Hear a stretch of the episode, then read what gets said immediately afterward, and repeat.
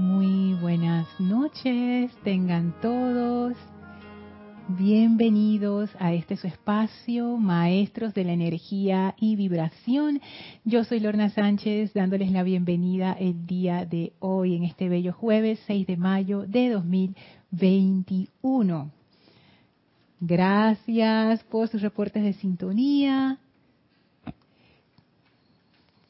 Gracias, ya revisé que se escucha bien y se ve bien. Sin embargo, si tienen algún, algún asunto allí con, con el audio o con el video, por favor me lo hacen llegar a través del chat. Así es que bueno, ya estamos, vamos a iniciar con una visualización para conectarnos con la energía de la maestra ascendida nada. Así es que por favor cierren sus ojos, tomen una inspiración profunda Exhalen y sientan esa energía victoriosa de la llama de la ascensión flameando en y a través de ustedes. Visualícenla como un pilar de llama que se expande desde su corazón hasta abarcarlos por completo.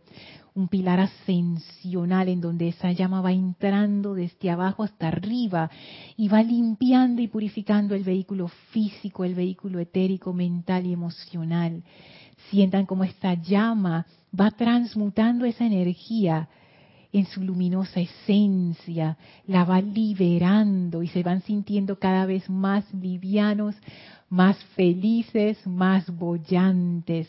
Visualicen esta actividad de la llama de la ascensión en su aspecto purificador, elevando, elevando, elevando la energía de sus conciencias, de sus vehículos, de sus vidas, mundos, asuntos sentimos ahora la presencia del amado Maestro Ascendido Serapis Bey, llenando ese pilar de pura luz blanca, puro fuego blanco ascensional. Sentimos su presencia, el palpitar de su corazón, su cuerpo luminoso. Estamos ahora dentro de su conciencia y somos elevados todavía más dentro de esa conciencia de victoria, dentro de esa conciencia de logro victorioso, sentimos al Maestro en y a través de nosotros y le enviamos nuestra gratitud por esta actividad de luz y por recibirnos en su hogar, en su templo de la ascensión una vez más. Le damos las gracias a este Maestro y sentimos esa respuesta de amor que Él nos da amorosamente abre frente a nosotros un portal y nos invita a atravesarlo. De hecho, lo atraviesa con nosotros al sexto templo. Y allí estamos con el Maestro Ascendido Serapis Bey en ese desierto hermoso, con ese sendero de luz que lo atraviesa. Y allí nos espera la amada Maestra Ascendida, Lady Nada, con su radiante presencia, con su amor divino, contenta de recibirnos también en esta semana y nos abraza con ese amor impersonal, incondicional, ese amor invencible. Nos sentimos amados, nos sentimos a salvo, nos sentimos seguros en su abrazo, ese amor que nunca falla. Y le damos las gracias a la Maestra Ascendida Nada, por ser nuestra guía en este templo. Y la maestra descarga para nosotros su conciencia de amor divino y nos llena con esa comprensión, con ese amor, con esa iluminación que ella es. Y ahora vamos caminando con la maestra ascendida nada de un lado, el maestro ascendido Serapis Bey del otro, y nosotros en medio, bien contentos entre estas dos radiaciones majestuosas de amor y ascensión. Y vamos los tres por ese sendero, aprendiendo más acerca del poder de la presencia de Dios. Vamos a mantenernos en esta comunión amorosa con los maestros mientras dura la clase. Tomen una inspiración profunda, exhalen y abran sus ojos. Nuevamente, bendiciones, muchísimas gracias por acompañarme en esta clase, maestros de la energía y vibración. Gracias, Elma, por tu presencia aquí. Gracias a todos ustedes por su atención amorosa. Gracias. Y también quiero saludar a Flor desde Puerto Rico, a Oli desde México, a Marianne desde República Dominicana, a Lucía, hola, desde México, a Oscar hasta Perú, a Caridad hasta Miami, a Marleni hasta Perú también, a Diana hasta Bogotá, bendiciones, a Laura hasta Guatemala, hasta Miguel Ángel y a Teresa hasta Veracruz, México, saludos, a Noelia, hola, hasta Uruguay, Juan Carlos, Juan Carlos Plazas, hace rato que no te veía por el chat, bendiciones hasta Colombia, Mónica, bendiciones hasta Uruguay, la otra Mónica, Mónica Elena, hasta Valparaíso, Chile, Blanca hasta Bogotá, hola María Cristina, Dios te bendice, Rolando, bendiciones hasta Valparaíso, Chile, Enzo, hola, hasta Paraguay, bendiciones. Gracias por los corazones de llama triple. Hola Paola, hasta México. Hola María Rosa, hasta aquí en Panamá. Emily, hasta España, la Bella Toledo. María Constanza, hola, hasta Cali en Colombia. Hola Esté y Mati, bendiciones. Grupo Pablo el Veneciano de La Plata. Angélica, hasta Chillán. Hola Yari, hasta Panamá. Gracias a todos por reportar su sintonía, gracias a todos por su atención, gracias por su amor, gracias, gracias, gracias. Y bueno, seguimos en la clase de hoy. En la clase pasada fue, para mí fue, una clase bien reveladora, porque no es que cuando yo doy la clase, yo ya tengo todo como quien dice, ¿estás bien con el aire o lo bajo? No, ok, está bien. Em, cuando uno da la clase, no es que yo tengo todo ya que marcadito, ¿no? uno estudia y eso, pero sin embargo en la clase siempre salen cosas que uno no, no anticipa. Y esa, esa riqueza que trajo el maestro ascendido Serapis Bey, con la llama de la ascensión y con esa actividad y actitud de la llama de la ascensión, a mí me dejó como que me marcó, me marcó porque ese día, esa clase yo comprendí cosas que yo no había comprendido. Así es que lo que más me impresionó es el énfasis en la responsabilidad de dónde ponemos nuestra atención. O sea, no, no, no podemos quitarnos esa responsabilidad. Yo lo digo por experiencias mías, hay veces que uno tiene como una, mala experiencia o uno está en una mala situación, uno se siente mal. Y a mí no, no, me, no me había como entrado es esa, no sé cómo decirlo, conocimiento o actitud o mentalidad que cuando uno se siente así, ese es el momento de escoger y es mi responsabilidad escoger el bien en esa situación. Y a mí eso me, me, llenó mucho. Es mi responsabilidad. Las cosas que nos ocurren en la vida no es para castigarnos, sino que en la vida ocurren muchas cosas, pero mi estado interior depende de mí. Yo no puedo decir que, ay, es culpa del maestro, o no puedo decir que es culpa de, de Kira, o es culpa de mi jefe, o es culpa de mi esposo, o es culpa... No, yo tengo el poder para decidir qué es lo que yo quiero manifestar en ese momento. Y eso para mí fue un gran descubrimiento, cómo uno acepta cosas sin darse cuenta. Yo estaba reflexionando en, eso hoy, Elmi, porque es increíble. Y digo, wow, cómo uno acepta situaciones, pensando en la clase de Kira de ayer, cuando el maestro decía, no permitan que la depresión, la tristeza entre a sus hogares, no permitan que entre a sus trabajos, a sus grupos, o sea, no permitan. Entonces yo estaba pensando eso y dije, wow, o sea, el maestro es categórico allí. Y por otras situaciones yo me di cuenta que yo estaba aceptando esas energías y la razón por la que yo puedo decir que las estaba aceptando es porque no estaba haciendo nada para corregirlo. Y a mí eso me impactó mucho, porque los maestros siempre hablan acerca de aceptar, pero hasta ese momento yo no había realmente comprendido qué entraña la aceptación. La aceptación tiene un componente intelectual y un componente emocional, y el emocional es más grande.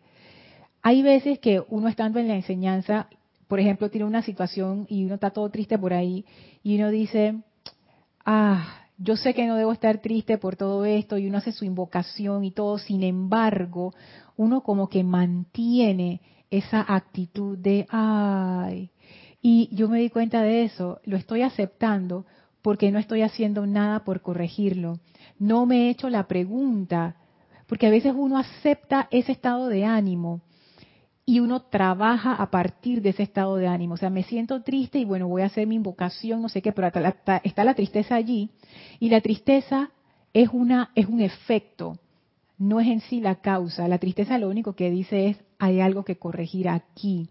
Entonces yo me di cuenta, yo partía desde esa tristeza y desde ahí yo empezaba a hacer mi tratamiento y la llama violeta y toda la cosa. Pero ahora lo estoy viendo diferente a raíz de esta de este gran mes de ascensión y es hacerme la pregunta, si me siento triste o me siento decaída o depre, ¿qué tendría que ocurrir para que yo no me sintiera así?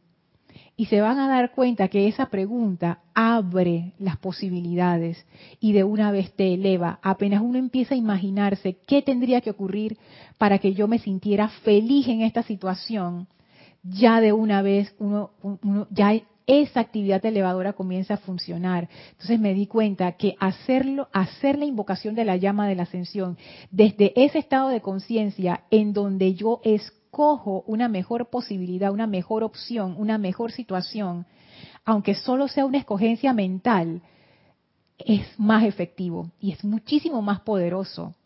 Y me di cuenta que yo sé que lo he aceptado, la discordia, cuando yo no he hecho nada por corregir esa situación.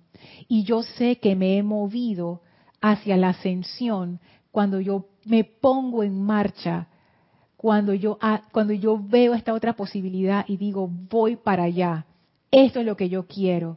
Esa pregunta que nos hacía Jorge, ¿qué es lo que tú quieres? A mí esa pregunta, wow, Jorge se encargó de que eso estuviera metido en nuestro cerebro. Para los que no saben, Jorge fue el director fundador del grupo Serapis Bay. Y esa pregunta es totalmente de cuarto rayo esa pregunta es necesaria para poder hacer la elevación de conciencia. Porque si uno no sabe ni para dónde va, para dónde te vas a elevar, si, tú ya lo aceptaste. Y la aceptación al ser un componente emocional, como decíamos en la clase anterior, el cuerpo emocional es el que mueve al físico. Cuando uno está en un estado emocional bollante, eso te mueve a la acción. Por eso es que la depresión y la tristeza son estados anímicos que hacen que el cuerpo físico se sienta sin ganas y tú no te quieres mover para ningún lado, tú te quieres enrollar así en tu camita y quédate ahí, dormir y dormir y dormir y dormir y dormir y dormir y nunca despertar. Por eso, porque el cuerpo emocional está como en off, está medio apagado, pero cuando uno empieza a aceptar estos estados bollantes, de una vez el emocional como que arranca y el cuerpo físico se pone en acción y uno siente la diferencia. Entonces toda esa reflexión me vino a raíz de la clase de Kira y la, y la clase que vimos la semana pasada.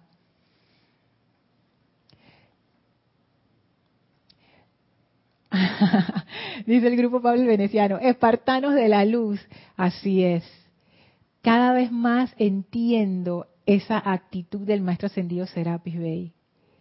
Yo no sé, esta, este, este mes de ascensión para mí ha sido fabuloso. Yo he sentido la radiación del Maestro Ascendido Serapis Bey y de Luxor y de la llama de la ascensión de una manera que yo jamás la había experimentado. O sea, la cantidad de cosas, Elmi, que yo he comprendido por la llama de la ascensión y esa actitud, es, es eso, que, que es esa responsabilidad que uno tiene, es como asumir eso, eso te da un gran poder un gran, gran poder y uno lo siente. Dice Angélica, Lorna, la falta de reflexión es permitirle a la mente doctrinarse y es peor escenario para la liberación. Si no reflexiono a desear a qué, si no reflexiono a desear qué es lo que yo quiero, entonces ya el ser no puede manifestarse. Sí. Si no hay esa conciencia porque a veces uno se duerme por ahí que, esperando que alguien haga las cosas, alguien te salve, alguien decida por ti. si no hay esa conciencia, esa reflexión que dice Angélica, esa introspección, si uno nunca se hace esa pregunta, ¿qué es lo que yo quiero en esta situación? Es algo que a mí me queda muy claro. La próxima vez que me pase una situación de tristeza o de desánimo, en vez de, como dice el maestro Ascendido San Germain, ni permitas que eso entre apenas lo sientes.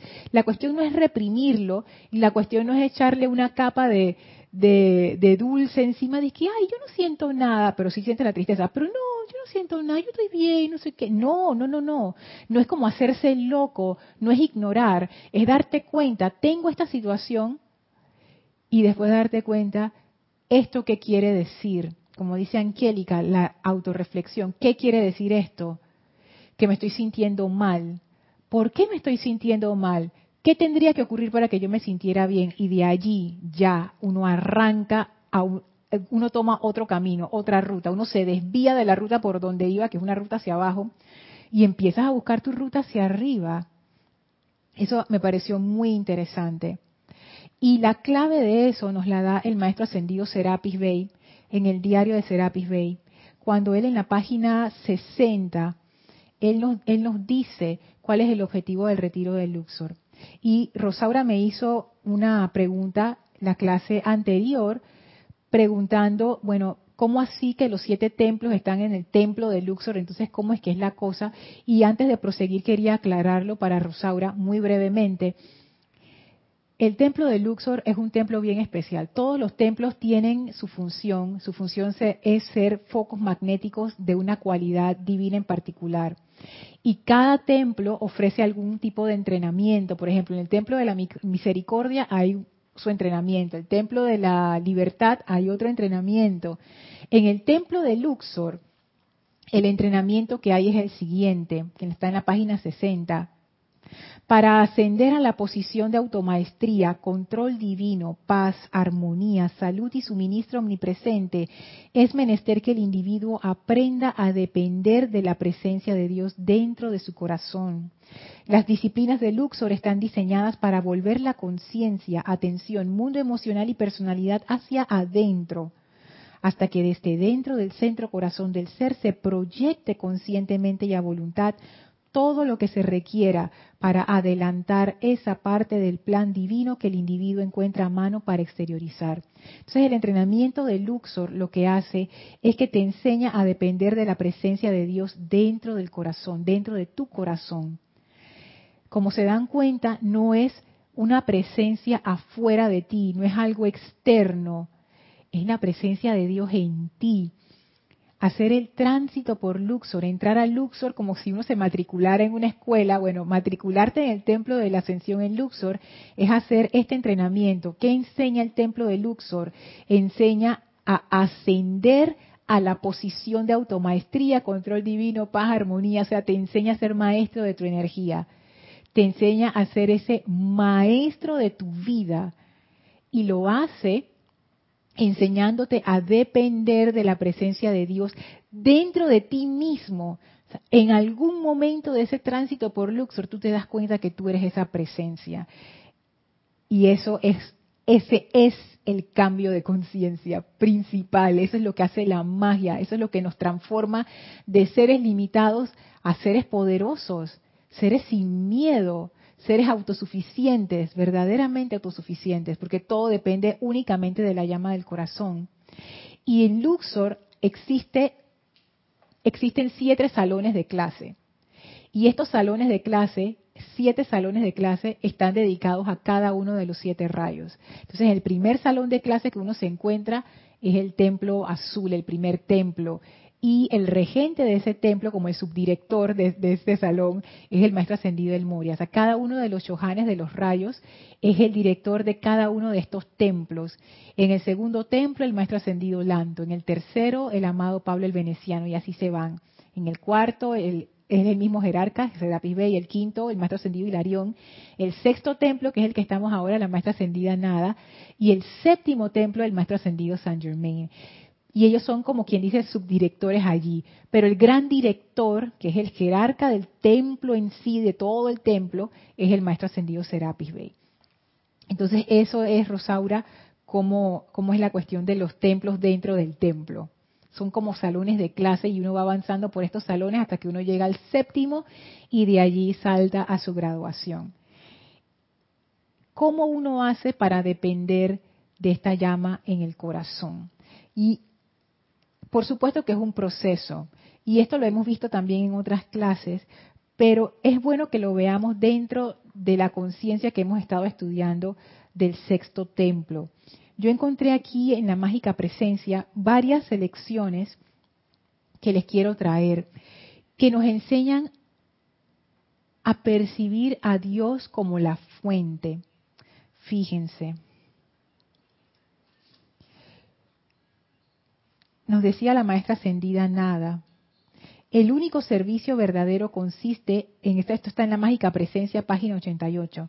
El único servicio verdadero consiste en sostener la atención y aceptación tan firmemente fijas sobre el gran maestro interno, el único productor, que la mente externa se llene tanto con la presencia interna. Esta es la primera clave. Que la mente externa se llene tanto con la presencia interna que naturalmente cada actividad del día se convierte sin siquiera considerarlo en el servicio divino perfecto del momento. Nuestra mente externa está llena de nuestra propia importancia personal. Y ese es el problema. Y la cuestión es girar eso, de manera que nuestra mente externa se llene con la presencia interna, que es lo que decía el maestro ascendido Serapis Bey, esa presencia de Dios en el corazón.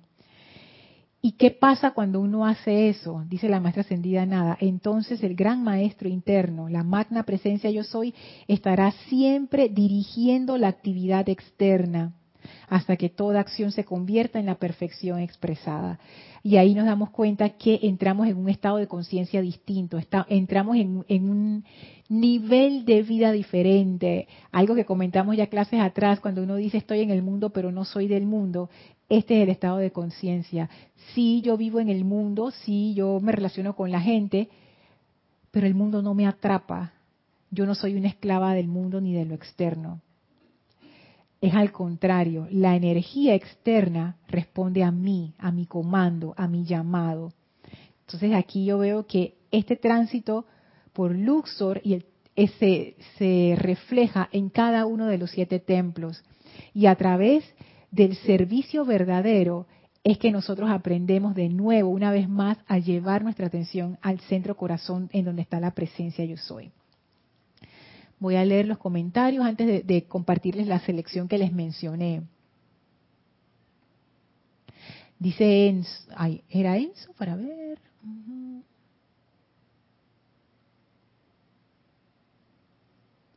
Sí, Enzo. Dice Enzo, yo no trabajaba antes la llama de la ascensión y este mes, gracias a ustedes, lo he trabajado y tremenda sacudida me ha dado.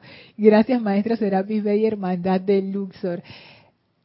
Enzo, de verdad que, que sí has tenido contacto con la llama porque las primeras veces que yo tuve contacto con la llama de la ascensión, que yo tampoco la usaba mucho, a, pesar de estar en el grupo Serapis Bey de Panamá antes, ¿no?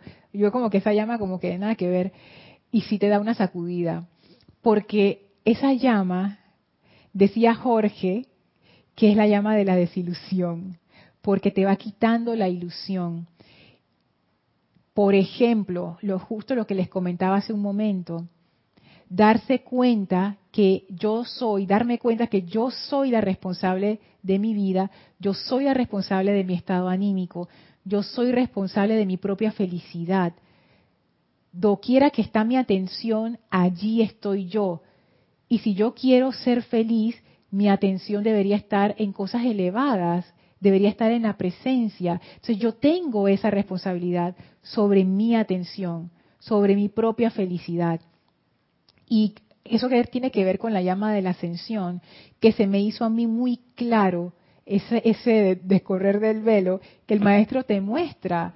Lorna, no son los demás, está en tus manos, está en tus manos y siempre lo ha estado.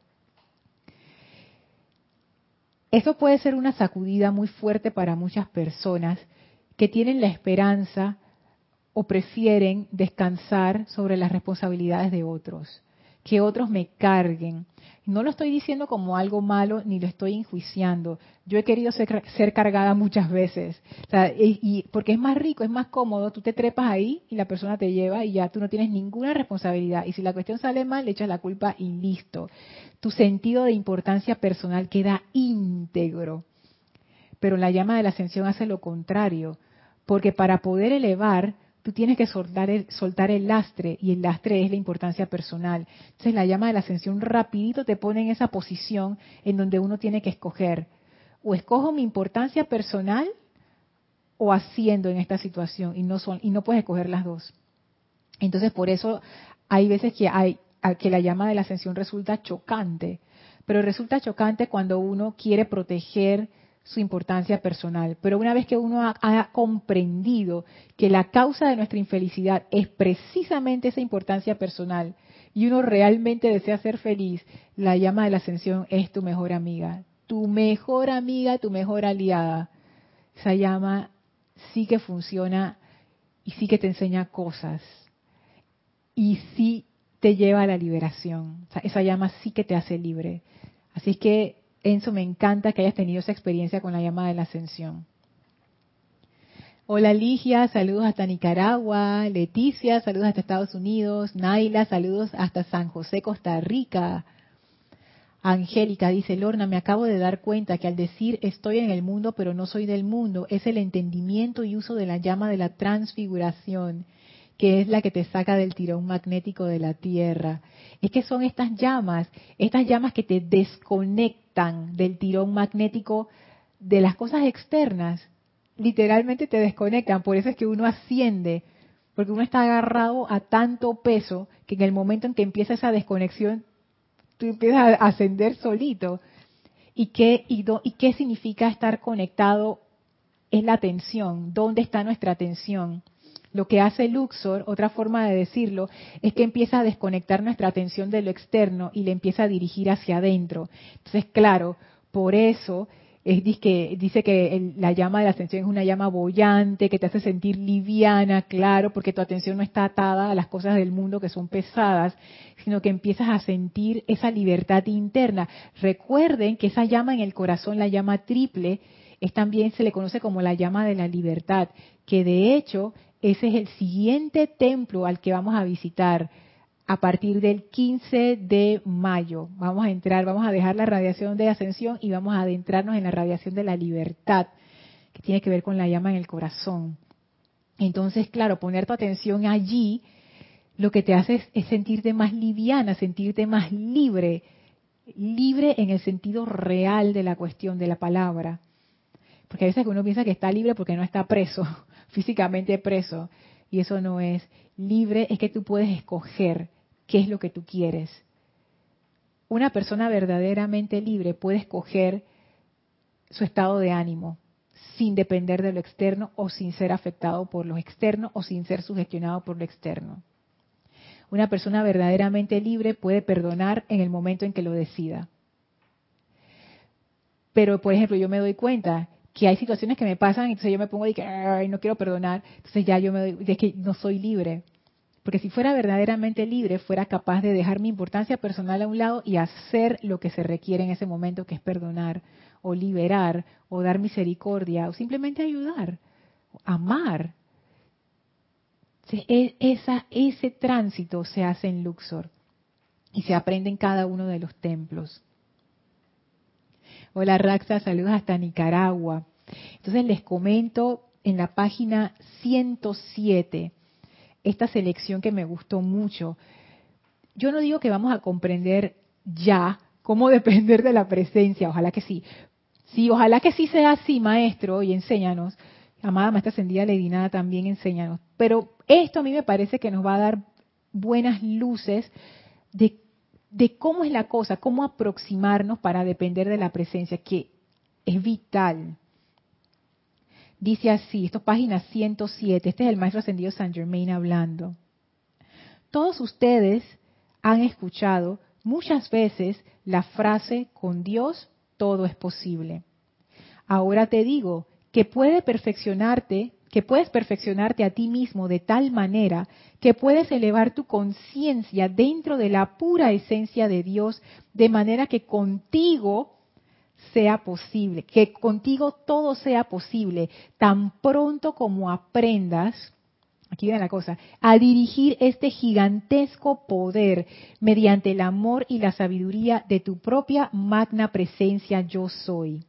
La magna presencia yo soy dentro de ti es suprema y victoriosa sobre todo en el cielo y en la tierra. Ponla siempre de primero y contempla esta magna verdad doquiera que tengas un momento de silencio. Allí el maestro nos ha dado varios datos. El primer dato, y, díganme ustedes qué, qué, fue lo que les saltó de este párrafo. El primer dato que, que yo me llevo es que el maestro nos abre la mente a las posibilidades ilimitadas que tenemos frente a nosotros. La llama de la ascensión y el cuarto rayo son, son rayos expansivos, son, es una llama expansiva, es una llama que va abriendo camino. Hay llamas, siento yo, esta es mi percepción, no es que sea así, hay llamas que son como más introspectivas, por ejemplo, el segundo rayo y sus llamas son más como hacia adentro, más silencio, más introspección. Eh, las llamas del sexto rayo también. Pero las llamas del cuarto rayo son llamas de expansión, son sumamente positivas, son llamas que abren puertas. Entonces, cuando uno tiene una situación que uno necesita abrir puertas, estas llamas son esas llamas que abren puertas.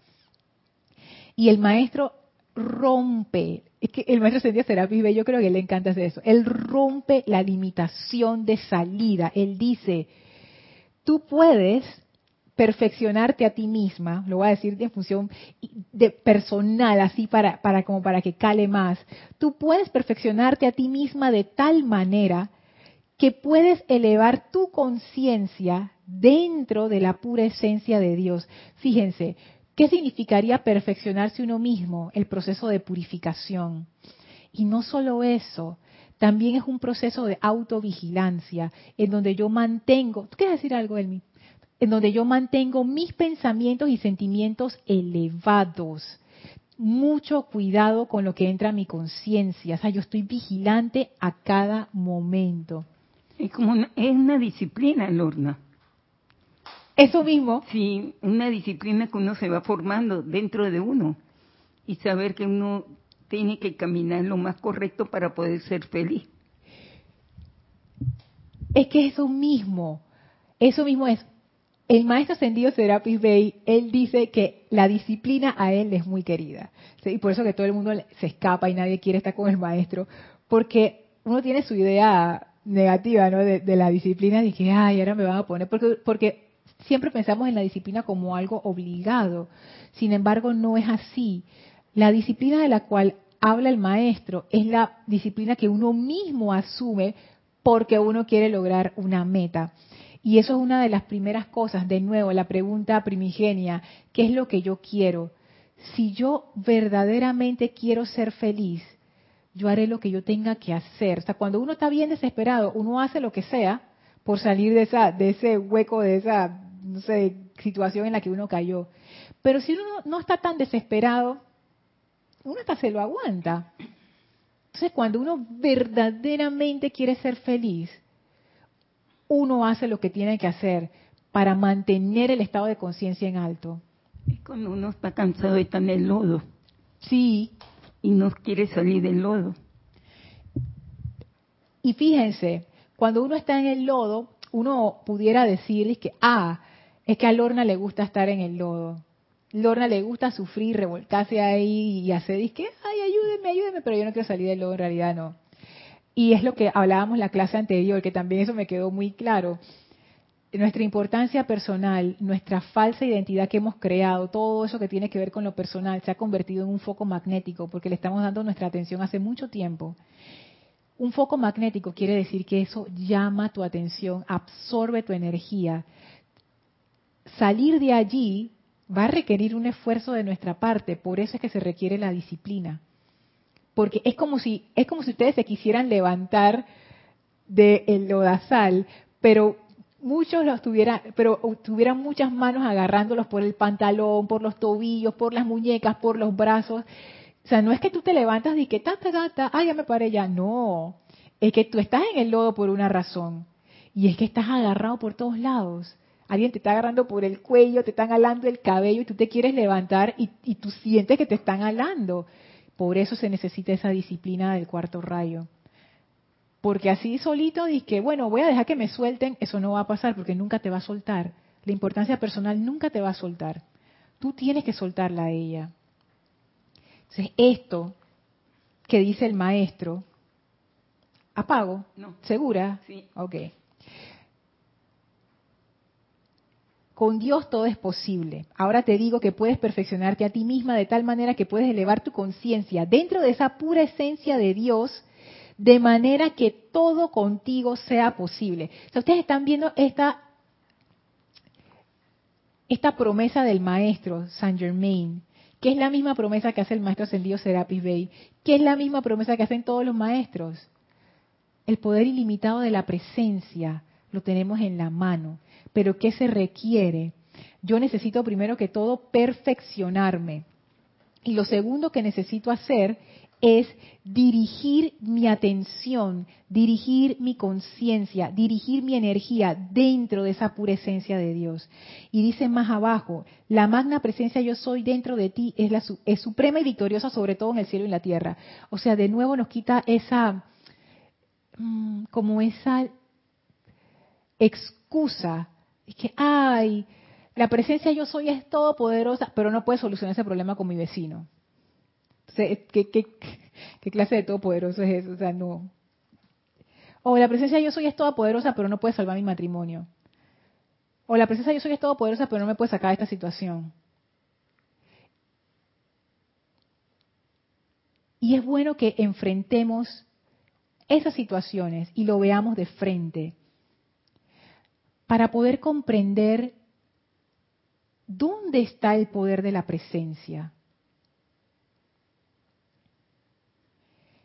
Que eso es algo clave. Fíjense en las frases que he dicho. La presencia es todopoderosa, pero no puede salvar esta situación con mi vecino. ¿Qué dice el maestro ascendido Serapis Bey? Depender de la presencia de Dios dentro de ti. ¿Qué dice el maestro ascendido Saint Germain? Tú puedes elevar tu conciencia de manera que todo contigo sea posible. Estamos esperando que Dios baje de una nube y resuelva todos los problemas. Los problemas los resuelves tú. Tú misma, tú mismo. Ese todo poder de la presencia de Dios, eres tú mismo en acción. ¿Y dónde está el poder en tu atención? Nosotros tenemos más poder del que pensamos. Ese poder de dónde ponemos nuestra atención y de elegir dónde la colocamos es lo que resuelve la situación. Es lo que abre la puerta para que se alinee esa presencia superior a través de nosotros, hasta que podamos llegar a comprender que en realidad no hay una presencia superior, sino que es un solo ser manifestándose. Elmi. Yo tengo que también clara la función de la presencia de Dios yo soy. Su virtud es divina, el amor, la sabiduría, la bondad. Pero ella no me va a resolver el problema con la vecina porque yo soy la de problema. De veras, yo soy la que tengo que poner el orden en mi vida. Yo tengo que poner un stop. Tengo que cambiar. Si yo no cambio, yo no pongo orden, ¿quién me lo va a resolver? Si yo misma soy la que tengo que resolverlo. Exacto. Gracias por traer ese punto. Porque no es que el problema se resuelve cuando la otra persona se arregle. Como les digo, es uno mismo. Y por eso es que esa llama de la ascensión a veces es tan difícil de tragar. Porque uno necesita mirarse en ese espejo y decir, mm, es una llama cristalina. O sea, ella te va a reflejar tu cuestión y te va a decir, mira, aquí, aquí, aquí, aquí, aquí tienes que cambiar y la importancia personal de, ya yo entiendo ahora Elmi, tú sabes, por, ya entiendo por qué el maestro ascendido Serapis Bey dice que cuando los, los neófitos llegan a él, se proyecta todo lo que uno tiene guardado, es la importancia personal. Es lo que ve en nosotros, es toda esa acumulación discordante de la importancia personal, porque eso es lo que evita que uno ascienda. Eso es lo que reacciona frente a la llama de la ascensión. Y si eso no se corta, no se puede ascender. Lo que dice Elma, estar bien clara de cuáles son las cualidades divinas de la presencia. Ustedes podrán pensar, es que, ah, pero es como teórico. O suena bonito y todo, pero eh, no es ningún teórico. Por ejemplo, yo tengo el problema con la vecina. ¿Y dónde está mi atención? Di que en el odio. ¿Eso es una cualidad de la presencia? No, que yo hago poniendo mi atención allí. es bien práctico. Si yo sé que el odio solo va a traer más odio, ¿qué yo hago poniendo mi atención ahí? Lona, pero es que tú no conoces a mi vecina. Ella sí se lo merece porque ella es malvada. Mira todo lo que hace. Mándale mucho perdón y amor. Y tomar acción, pero con uno mismo. Esta es la presencia de Dios a través de nosotros. Es una fuerza invencible. Pero esa fuerza solamente puede ser conducida a través del amor. Por eso es que nuestro estado de conciencia tiene que estar elevado para nosotros poder permitir que esa fuerza salga y haga su trabajo. No podemos manejar ese gran poder desde el punto de vista del odio. Yo me atrevo a decir que es porque el odio vibra muy lento. Estas fuerzas que se mueven con los maestros ascendidos y con las llamas son fuerzas potentes y de alta vibración. Para yo poder ser un canal de esa energía, yo tengo que estar vibrando alto. No puedo estar vibrando bajo. ¿Y qué es lo que hay en esa baja vibración? Más odio, más rencor, más crítica, más infelicidad, y más infelicidad, y más infelicidad, y más infelicidad, y más importancia personal. Esto que dice el maestro, ponla siempre de primero. También parece ser un consejo tontito. ¿Qué significa poner a la presencia de primero? Si ustedes se ponen a pensar, literalmente poner la presencia de primero, ¿qué sería? Vamos a pensar literalmente. Lo primero que yo hago al despertarme, ponerme atención en la presencia. Lo primero que yo hago cuando me encuentro con una situación que me molesta, ponerme atención en la presencia. Estoy rabiosa, amada presencia de Dios yo soy. Estoy rabiosa, haz algo, necesito ayuda. Voy a tomar una decisión, pongo mi atención en la presencia. Estoy viendo algo hermoso, pongo mi atención en la presencia, amada presencia yo soy, mira esta belleza, gracias Padre, expande esta perfección para todo el mundo. literalmente poner la presencia de primero, ¿eso qué hace? Eso va educando o reeducando nuestras mentes y nuestra energía para fluir en esa dirección ascensional. Es como que nuestra energía está como regada por todos lados y a través de poner a Dios de primero y cada quien se ingeniará cómo hacerlo, tú lo que haces es como que reúnes toda esa energía que se está regando y le empiezas a, redirigir en un solo canal, que es el canal más poderoso. Todas estas cuestiones que suenan bonito y se oyen bonito y que a veces uno piensa de que son tan simples, esto, esto, tú sabes, esta cosa, en realidad son instrucciones muy poderosas que tienen un efecto directo sobre nuestra energía y sobre nuestros procesos de pensamiento y sentimiento. Esto lo que hace es que cambia nuestros patrones de conducta al cambiar lo que ha generado las causas y núcleos de nuestra propia infelicidad. Estas son instrucciones bien poderosas. Yo me estoy dando cuenta de eso ahora, Elma. Imagínate, ¿cuántos años yo tengo en esta enseñanza? Muchos. Yo todo se lo pido. Si voy a comer, ayúdame. Necesito comer, acompáñame. Todo se lo pido. Soy más perigüeña. en la presencia, todo. Pedigüeña aquí en Panamá, yo no sé si esa palabra existe en otros países, ya me dirán, pero pedigüeña significa una persona que siempre anda pidiendo. Apenas llega y te ve comiendo algo, dice, ay, yo quiero. Y si, y si te ve con algo, dice, ay, yo quiero, ay, préstamelo, ay, no sé qué. Entonces la gente dice, uy, tú sí eres pedigüeña. Pero sí, seamos pedigüeños con la presencia. Porque lo que estamos construyendo es un canal, es como un puente la presencia yo soy estira su mano y nosotros estiramos la nuestra. Y ese puente lo que hace es que nos integra. Nosotros estamos conectados con la presencia yo soy inconscientemente, porque si no estaríamos muertos, o sea, no, no tendríamos vida. Ese puente es la conexión consciente. hacer eso entre el ser externo y la conciencia superior es lo que el maestro ascendido Serapis Bey hace. Ese es su servicio particular. Por eso es que le dicen el constructor de puentes, porque él es el encargado de hacer esa reunión entre el ser externo y el ser superior, pero de manera consciente. Eso es lo que se enseña en Luxor. es otra forma de decir lo que hemos estado diciendo de depender de la llama o de la presencia de Dios dentro del corazón. A ver, tengo varios comentarios acá. Dice Enzo, ascender ante la ilusión del control y la aceptación del libre albedrío de cada corriente de vida, incluyendo la nuestra, reconociendo a la atención como el puente ascensional. Así es. tu atención, Enzo, realmente se puede convertir en tu puente de ascensión. Eh, qué, chévere, ¿ah? o sea, yo no, lo había visto de esa manera, pero así mismo es. O sea, mi atención, ¿qué es? ¿Es la escalera que yo voy a subir o el puente que me va a llevar hacia arriba o es el puente que me lleva hacia abajo, la escalera que va bajando? Más oscuridad. Mi atención es un puente. Me gustó eso porque es práctico, es práctico de recordar en cualquier situación. Mi atención es un puente.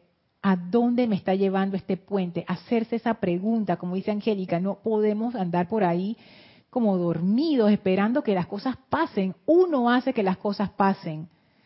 Por eso es que uno es un ser creador. Esa, es nuestra razón de ser. Dice María Constanza, en las apariencias que se viven ahora en mi país y mi ciudad, el trabajo con esa llama puede ser un gran alivio y estando mejor se aporta más a su contexto, no que no estando angustiado con miedo, definitivamente. Cuando uno tiene un estado, es que el estado de conciencia elevado es vital, vital. Hay una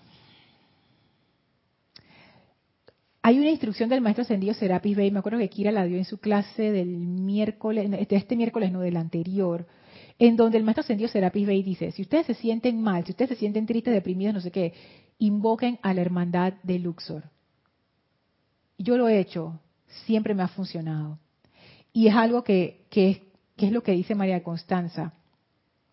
¿Qué es lo que hace esa invocación a la hermandad de Luxor? Ellos te ayudan. Es como cuando, cuando uno tiene, eh, por ejemplo, cuando están con, con, niños chiquititos, entonces el niño como está pequeño de tamaño, y que yo quiero ver, yo quiero ver, pero no puede ver nada porque está entre adultos y, no alcanza. Entonces tú lo que haces es que agarras al niño y lo subes y te lo pones en el cuello para que el niño pueda ver. Eso es algo, eso es algo así hace la llama de la ascensión. Al uno elevar su vibración, es como si tú te elevaras por sobre el problema. Eso te saca de la vibración lenta, de la importancia personal, y te eleva de tal manera que tú puedes ver todas las opciones que antes no habías visto.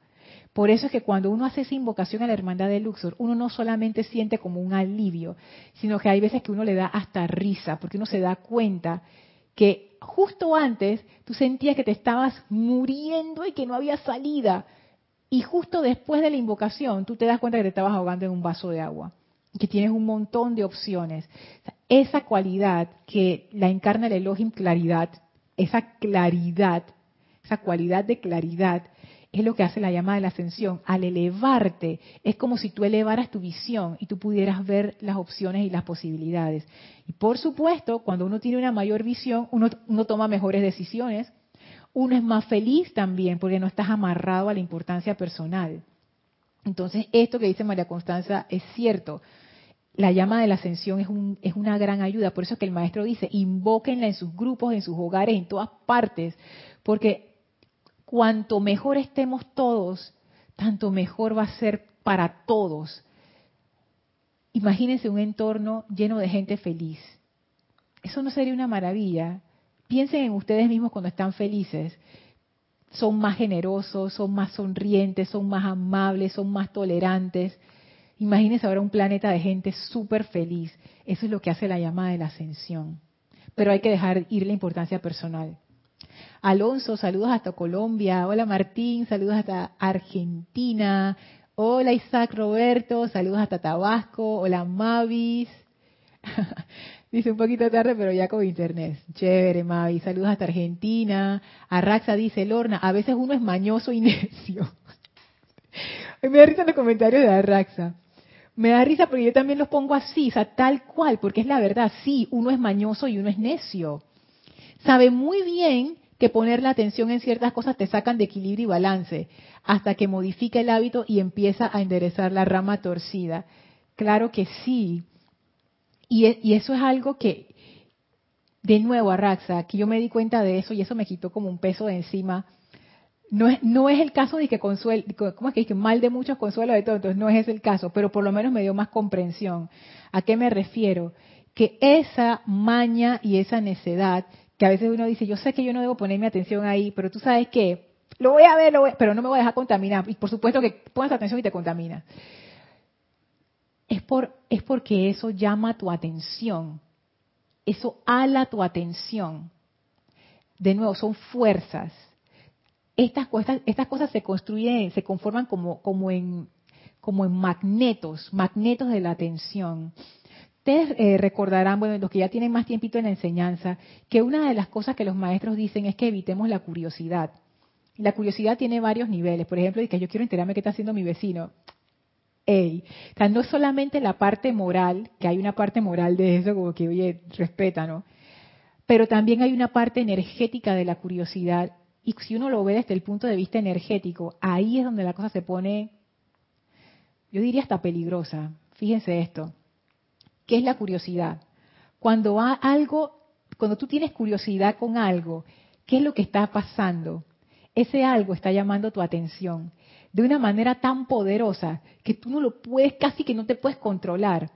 Por ejemplo, eso es lo que hacen las novelas, las miniseries, las series estas de televisión, los libros, los buenos libros que uno queda enganchado y uno dice, yo tengo que saber qué, qué es lo que le pasó a fulana de tal, yo tengo que saber cómo quedó el desenlace. Eso lo que hace es que crea focos magnéticos que atrapan tu atención.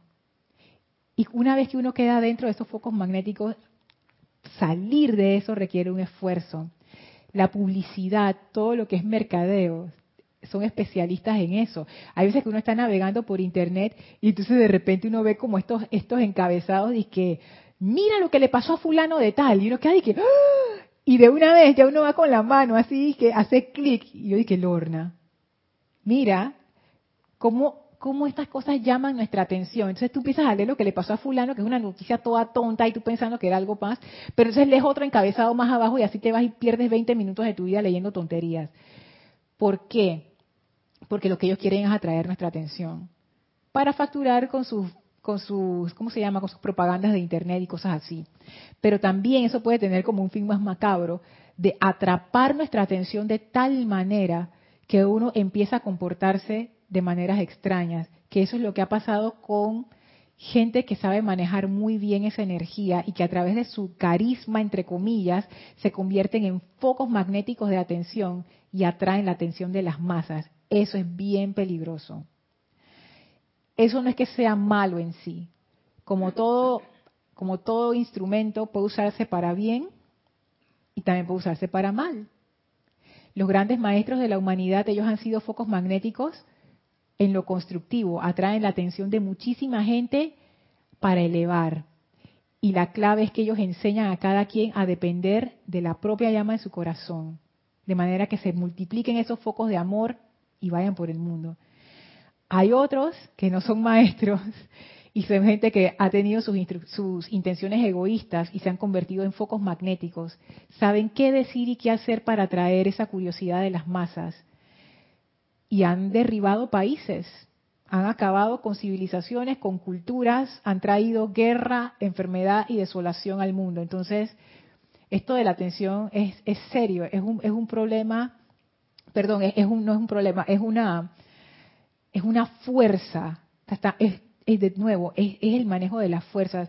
Por eso es que yo puedo entender por qué existía la ley oculta y por qué quizás los maestros dudaban antes de la ley abierta si ponemos este conocimiento o no afuera. Porque para el 99% de las personas esto no iba a significar absolutamente nada, así que, pero hay un 1% de gente que sí va a entender. Y si esas personas no tenían una buena intención detrás, con una o dos se podían echar a la humanidad. Entonces es como que es bien poderoso. Cuando uno realmente comprende esta enseñanza y lo que plantea, el nivel de, de influencia que uno empieza a tener en la vida de uno y por ende en la vida de los demás, es mucha responsabilidad, es mucha, mucha responsabilidad. Uno no lo ve así cuando uno está leyendo los libros y uno tiene sus pequeñitos problemas personales, pero cuando uno va como creciendo y realmente comprendiendo, wow, uno se da cuenta que esto que dice el maestro ascendido Saint Germain, que todo contigo sea posible, no es un invento del maestro. Realmente uno empieza a entrar a esos sitios donde uno dice, wow, esto realmente sí es poderoso y sí cambia las cosas, porque tú estás manejando la misma causa de los efectos que estás viendo a tu alrededor. Dice Diana, como arenas movedizas, así mismo es, así mismo es. Ese es un buen ejemplo. Angélica dice, en Luxor en Luxor de mi vida diaria, la experiencia me permite reconocer a la presencia siempre y cuando decida hacerlo. Si decido, nada. Es que nada es más importante que experimentar. Es que, mira, mira cómo lo, me gusta cómo lo pones, Angélica. Siempre y cuando decida hacerlo. Yo puedo reconocer la presencia siempre y cuando yo decida hacerlo. Yo la puedo poner de primero siempre y cuando yo decida hacerlo. Es una decisión. O sea, no es que esto va a pasar y que, estarán ya, no. Y uno se va educando a uno mismo para hacerlo. Dice Irma, bendiciones hasta desde Venezuela, bendiciones Irma. Uy, tenía más comentarios de los que pensaba acá. Ok. Ya voy, ahí falta un minuto. Ok, voy rápido. Yari dice, solamente y únicamente yo, a través de la energía de la presencia yo soy, tengo la autoridad en la atención del uso del poder de la luz. Me gusta cómo lo pones, Yari. Tengo la autoridad en la atención, o sea, tengo la autoridad, definitivamente, por eso es que es una responsabilidad. Dice Paola, la atención es la llave del poder del cielo. Así es, ese es el puente que decía Enzo. Ah, ok, aquí está el empate del comentario de Angélica. Si decido, nada es que es nada, es que nada es más importante que experimentar ese cielo y ya no deseas nada más. Tú sabes, Angélica, que eso, eso es como que en teoría sí, pero yo me he dado cuenta en mí, en mí, no estoy diciendo, no en Angélica, en mí, que en mi práctica hay veces que yo no he escogido ser feliz. Yo me doy cuenta. Hay veces que yo no quiero ser feliz, yo quiero quejarme y quedarme en el lodo porque estoy, como quien dice, enredada en mi propia importancia personal. Pero uno va aprendiendo y uno se va dando cuenta eventualmente que ahí no hay nada, ahí hay pura infelicidad. Yo creo que es que uno piensa, la importancia personal te lo hace creer, como que, ah, si tú te quedas aquí te vas a sentir mejor y en realidad te sientes peor es darse cuenta de eso. La llama de la ascensión ayuda porque quita ese velo. Noelia dice, en Uruguay pedigüeña significa lo mismo. Ah, en Uruguay, qué chévere. Marian, ¡ey! Pedigüeña lo mismo aquí y en el mundo. Es internacional, Elma. La palabra pedigüeña es internacional. Gracias. Angélica dice, Lorna, por eso es que es tan importante que la primera materia a dar a los estudiantes es enseñar a reconocer la presencia y darle hasta que la mente externa acepte. Así es. Y tú sabes, Angélica, es cierto, porque aquí en el grupo también, cuando alguien comienza su espacio de clase, lo primero, esa es la primera clase, la presencia yo soy, porque esa es la clave de todo. Es más, es de toda la enseñanza, eso es lo más importante. Si uno no tiene eso, no tienes la enseñanza, porque la enseñanza es saber que tú eres esa presencia. Ligia dice, Lorna, la llama de la ascensión me ha enseñado a guardar silencio para escuchar más mi corazón. Toda vez que he solicitado, toda vez que he solicitado, toda vez que solicitado ascensión de una condición, eso viene y solo toca hacer lo que se requiere. Eso es lo que no quiere soltar la personalidad. Tú estás viendo la cosa, Ligia, es eso mismo. Uno lo que no quiere soltar es el control, su imagen, qué pensarán, la expectativa, yo quiero que sea de esta manera. Ey, ah, es que esas, estas son lecciones de vida. Y uno tiene que escoger ¿a quién voy a escoger? ¿La solución o el problema? Véanlo así, la importancia personal es más problema. La solución, la presencia. Marian dice, Lorna, la llama de la ascensión me ha mostrado que no deseo cortar todavía con ciertas apariencias y he sido sincera con los maestros y con ella y aún deseo seguir estar en esa apariencia. Y yo también me di cuenta de eso. Ahora, antes yo te hubiera dicho, Marian, yo también no quiero salir de esa apariencia, pero ahora, mmm, tú sabes que he empezado a dudar. Yo digo, tú sabes que yo creo que me gusta más tu, tu panorama que el de mi importancia personal. Así que, Marian, no desesperar, eso viene. Porque cuanto más uno pone su atención en la llama, tanto más uno como que acostumbra a sus vehículos y a tu propia conciencia a vibrar más alto. Y eventualmente, más rápido de lo que tú piensas, tú vas a querer salir de esa situación. es una cosa increíble. El maestro lo dice, la llama de la ascensión es mecánica, úsenla. ¿Qué quiere decir que es mecánica? Que tú le invocas y ella funciona y ella sabe qué hacer y ella va cambiándote por, te va cambiando por dentro y tú ni cuenta te das. Es que esa llama, les digo, bien poderosa. Mónica dice, yo creo que si entras en esta conciencia, está también alineando los cuatro cuerpos inferiores, también el etérico y el físico. Sí, o sea, se, alinea todo. O sea, no, es que la llama dice una sola cosa y ya, es que es un alineamiento completo. Esta llama te armoniza todo. Irma, ay Lorna, yo soy una pedigüeña. me la paso pidiéndoles a todos los instructores que me manden al correo decretos. No tengo los libros, perdonen. Perdonada, perdonada. Mercedes, hola Mercedes, Dios te bendice. De Estados Unidos. Lorna, la hermandad de Luxor es infalible. Así es. Por lo menos conmigo no han fallado. Francisco, bendiciones hasta México. María Rosa, las redes sociales son un claro ejemplo de un caldo de cultivo para la curiosidad y se ríe totalmente. Últimamente hago detox de Instagram porque una cosa y otra quedaba calificando discordantemente. Tú sabes que María Rosa, yo tuve que hacer eso. Yo tuve que ponerle un freno y yo desinstalé un poco de cosas de mi celular y ahora nada más veo eh, Instagram, que es la que a mí me gusta y que una o dos veces al día y ya. Porque yo me di cuenta, esto me, esto me está, mi atención que hace ahí. Y en mi caso ni siquiera eran cosas discordantes, porque a mí me gusta ver que cosas lindas y eso, pero igual, igual, ¿dónde está mi atención? Cuando uno siente, cuando uno se da cuenta de que, oye, ¿qué yo estaba haciendo en la última media hora? Tiene un problema, porque no sabes ni dónde estaba tu atención. Y el maestro ascendido Hilarión lo dice, su atención es la boca de su conciencia. Puede que tú no seas consciente de qué es lo que estabas haciendo en esa última media hora, pero si tu atención estaba ahí, todo lo que tú estabas viendo entró. Juan Carlos, bendiciones. Em, Emily dice, la serie de TV es vivir la vida de los demás y encima no son reales, nos hacen desperdigar la bendita energía. Así es. Gracias Paola. Lucía dice, todas las series negativas que hay en la tele atrapan la atención de la gente que no sabe y no se dan cuenta el mal que hace y cómo les afecta la vida. Lucía, cada quien, por eso es que hay que desarrollar discernimiento. ahí no vamos a decir que, que esto es malo o esto es bueno. Pero si uno, si uno quiere ser feliz, uno ha de vigilar dónde está su atención. Yari dice, tenemos que vernos y creernos un superhéroe. Yo tengo el poder, yo soy el poder en la luz con la magna presencia, yo soy en la inmortal llama triple. Lo demás viene por añadidura. Es que totalmente es un cambio de conciencia. Feliz noche, caridad. Gracias, Marianne. Gracias a Raxa. Gracias, Mavis. Vamos a dejar la clase hasta aquí. En la siguiente clase les leo la otra selección que está bien buena acerca de cómo depender de esa presencia yo soy.